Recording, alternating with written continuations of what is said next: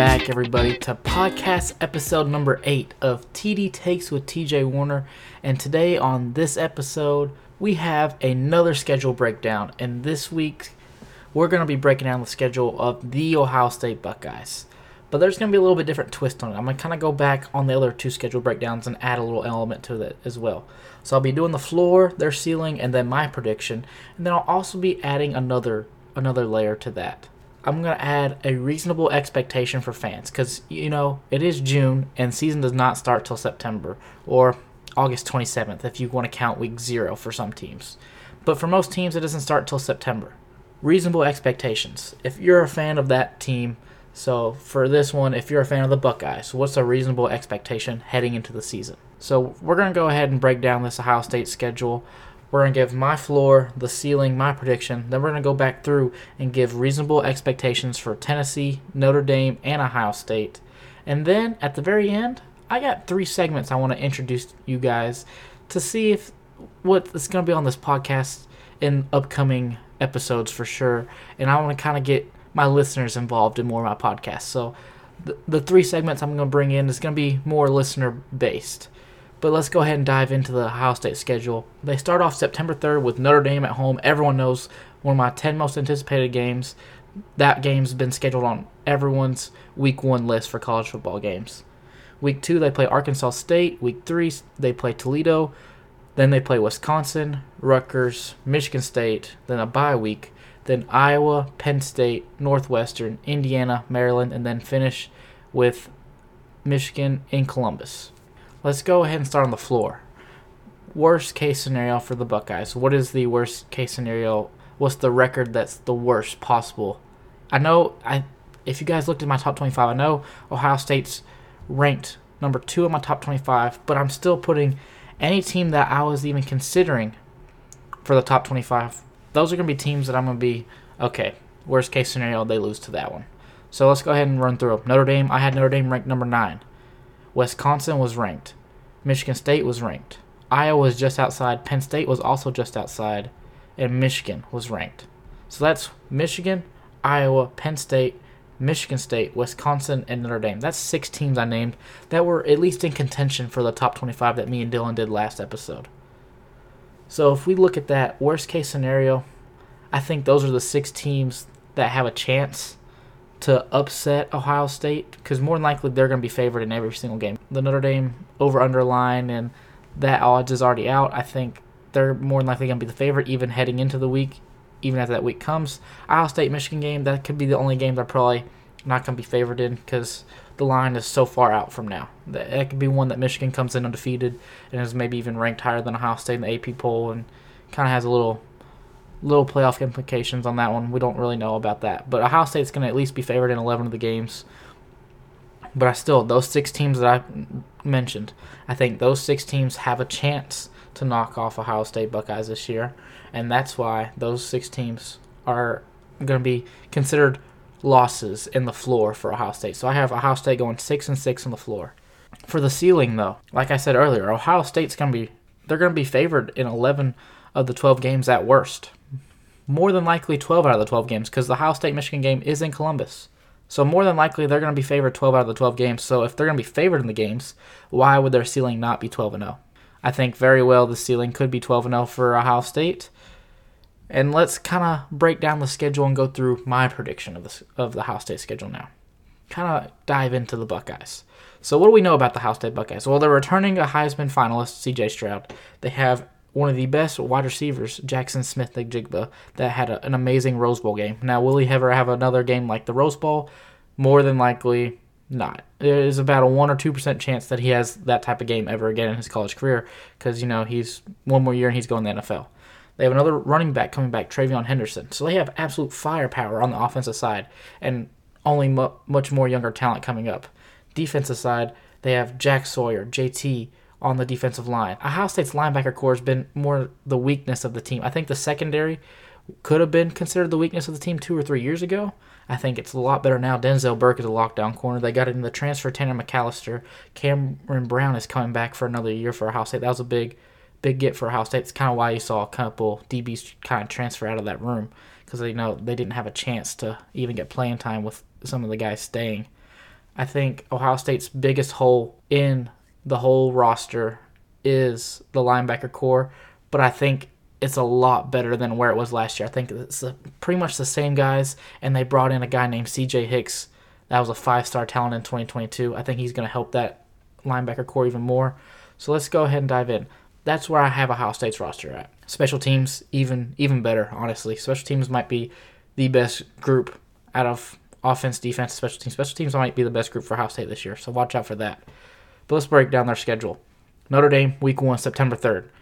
We talked about this in the Notre Dame schedule breakdown. This game's been talked about a lot on this podcast. And I picked Notre Dame to lose that game. So why would I go back on that? I've kind of already talked about that game. I'm not going to talk too much about it this time. I think Tyler Buchner's good, but is he good enough week one? I think he's going to win the starting job. That's going to be a big win for him. Is he going to be able to beat the Ohio State Buckeyes in Columbus week one? I just don't think so. Then they play Arkansas State and Toledo back to back games at home, starting out on a five game road or five game home stretch to start the season. Arkansas State and Toledo's week two and three. I think those are both wins as well. I'm not going to really dive into that. September 24th, they play Wisconsin Badgers at home. Braylon Allen is a guy to look for, but if you guys remember, there was a Big Ten championship game in 2014 that Ohio State faced Melvin Gordon. And Melvin Gordon and the Wisconsin Badgers did not get across the 50 yard line that whole game. I think this Wisconsin team is is also a little bit one dimensional. I don't think they have quite the talent on wide receiver like they did two, two, three years ago. I think Wisconsin was turning in the right, right, right direction with the skill position players. Now I think they're kind of taking another step back. And Paul Chryst is a really good head coach, but I think he really knows his identity is running the football. I think Ohio State does a really good job of stopping the run this year. I think they stopped Braylon Allen. I think that game, if Wisconsin definitely cannot run the ball and Ohio State plugs it like I think they can, that game could get ugly. But let's not let's not look ahead of that. That Braylon Allen is still a really good running back. But when you're sending all your resources to stop that guy, I think that kind of makes Wisconsin's offense really one dimensional. I think Ohio State's secondary is too good to kind of throw deep on, too, with the type of talent that Wisconsin has on the outside. I think Ohio State gets the job done there. They play October 1st against Rutgers at home. Greg Schiano's got Rutgers trending in the right direction. They're in the Big Ten East. It's hard to trend in the right direction think Greg Schiano's got a chance to make a bowl game this year, which for Rutgers that is a big improvement. And again, he's in the Big Ten East, so he's got about four automatic losses every year, depending on who he pulls from the West as well. If he pulls like a Wisconsin and Iowa from the West, that's a six automatic losses, because they play Michigan State, Penn State, Michigan, and Ohio State every single year. Those are four teams Rutgers has to play every year. That's just tough to say. Rutgers is just not going to get the job done on this day either. They play October 8th at Michigan State in East Lansing. Mel Tucker. And let's not forget, Mel Tucker's a really good coach. He's he brought in transfers from everywhere last year and put them together and made a solid team. A team that went up and beat Michigan last year, a playoff team. I think they're going to be right back. I think that offensive line, like I talked about in the top 25, is is almost completely back. And I think Mel Tucker even builds a better roster around. I think he brought in a running back from Colorado, his old school that he was coaching at. I think he has a similar type of type of year of Kenneth Walker. Now, I'm not going to go and say he puts up the numbers that Kenneth Walker put up. I'm not going that far. But I'm saying has a breakout type of season to where people will know his name and be like, "Oh man, this Michigan State team is the real deal again. Let's not like overlook them." And the Michigan State defense is going to be good. East Lansing is going to be rocking that game. Again, October 8th, week 6. Everyone needs to have that week marked on their calendars to watch football all day long. Because this Ohio State Michigan State game is going to be a good one as well. Is Michigan State secondary good enough to compete with Ohio State? That's the biggest question this one. They weren't last year, obviously. Ohio State just threw the ball over top of the defense the whole time and just looked like they were having a heyday out there. I think CJ Stroud has the ability to do that again. I think the wide receiver core is even deeper this year at Ohio State. I know they lost two first rounders at the wide receiver position to the NFL draft. And not because I'm a Buckeye fan or biased. I think the wide receiver core is actually deeper this year. I I really believe that Ohio State's going to be able to do this, almost the same thing they did last year, though, to Michigan State. Because this secondary, he's made improvements. He's made, Mel Tucker has made improvements. He's made adjustments in the secondary. He's brought in new freshmen that I feel like can have an impact. He's brought in transfers, a transfer from Georgia even in the secondary. He's made improvements, but I just don't know if it's enough to beat Ohio State. I have Ohio State winning that one, going 6 and 0 into the bye week, which is big for Ohio State after that one. Because going into a bye week, having a time to prepare for your next two game slate, which is Iowa, then at Penn State, that is big for Ohio State. That's, that's going to be a bye week much needed for the Buckeyes. So October 22nd, they play Iowa in Columbus. And I think that's the big thing for Ohio State because flashback, Ohio State does not do too well in Big Ten West road games for some reason at Iowa, at Purdue. They just kind of have slip ups every now and then. It being at Ohio State, I think Ohio State gets the job done. I think Kirk Ferentz is a really good coach. I think this is team. This is a team that had a chance to be my top twenty-five, but they're just on the outside, and them just being on the outside does not mean I think they're going to be competing in Columbus. I think Ohio State gets this gets this one done because they just have too much talent. I know Iowa can develop players really well. I think they just Ohio State has too much talent, too much firepower. I don't think Iowa will be able to put up the amount of points Ohio State will.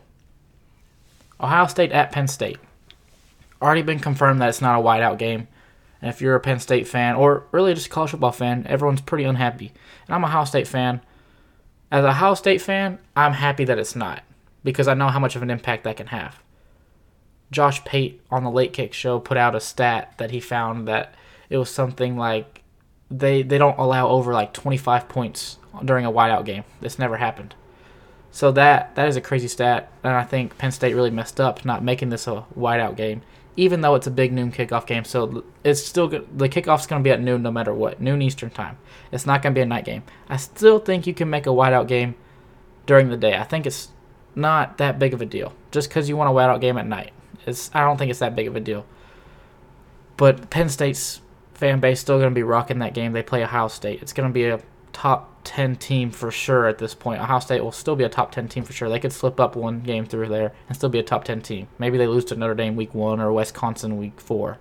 I think they still can be a top 10 team at that point when they play Penn State. So those fans are going to be rocking for sure.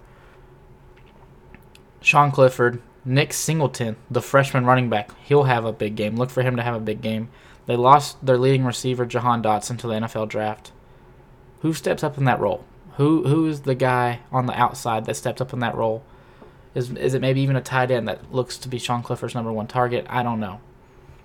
Penn State's defense is going to be just fine though as well. They're they're pretty much back. I like the way James Franklin coaches, but I just don't think he gets it done this year because this is a this is as much talent Ryan Day has ever coached at Ohio State this year, and I think Ohio State gets the job done heading into a an easier three game stretch at Northwestern, Indiana, then at Maryland.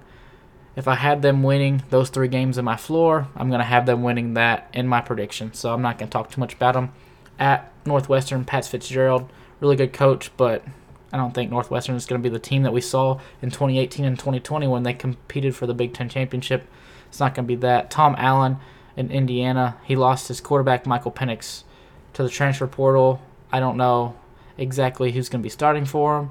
They kind of been throwing in a lot of quarterbacks' names really last year, anyways, trying to figure that out. So I don't really know how Indiana's going to compete with Ohio State. Maryland did compete with Ohio State two years ago when it was at Maryland, when it was during the COVID year, and they got the ground game running. I just don't think Maryland has the firepower or, or the willpower on defense to stop this Ohio State train that's going to be coming through November 19th. Ohio State goes into the game 11 and 0 in my opinion, and I think Michigan also comes into this game undefeated. This is going to be a playoff game without it being a playoff game.